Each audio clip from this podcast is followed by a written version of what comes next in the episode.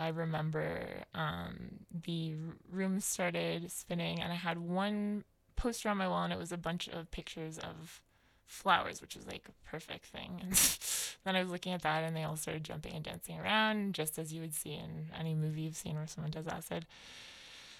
Um, but what I felt within me, like really deep within me, that really I think um, got me and what what made me feel like it was such a precious experience was that I looked outside and I saw a tree, and it, it was just the most beautiful thing that I've ever seen.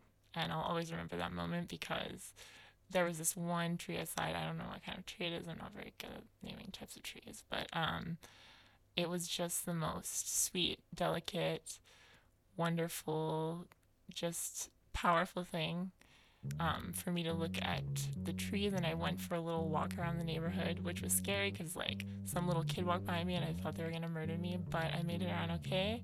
And I uh, and I just looked at the trees and I just thought, how the fuck have I walked around and not really appreciated nature for like most of my life? Like I've had my moments of appreciating nature, but like I didn't.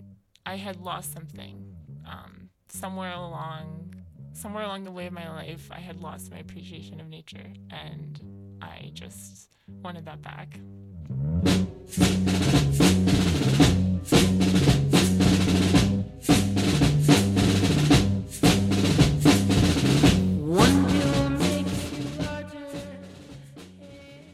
I think doing LSD makes you into a better person.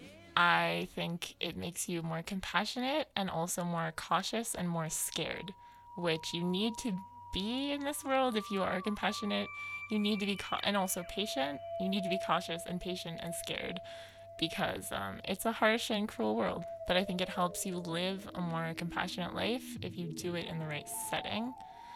And uh, you couldn't like I couldn't do more than a, a quarter hit of acid and and go to work without being too scared. My name is Alice. I microdose acid sometimes. I like to experiment and it's I feel like if I couldn't be curious and experiment and discover new things, then I wouldn't be happy with myself. It's something I always try to do, not just with this, but in everything in my life. And I just think it's a good thing to do, really.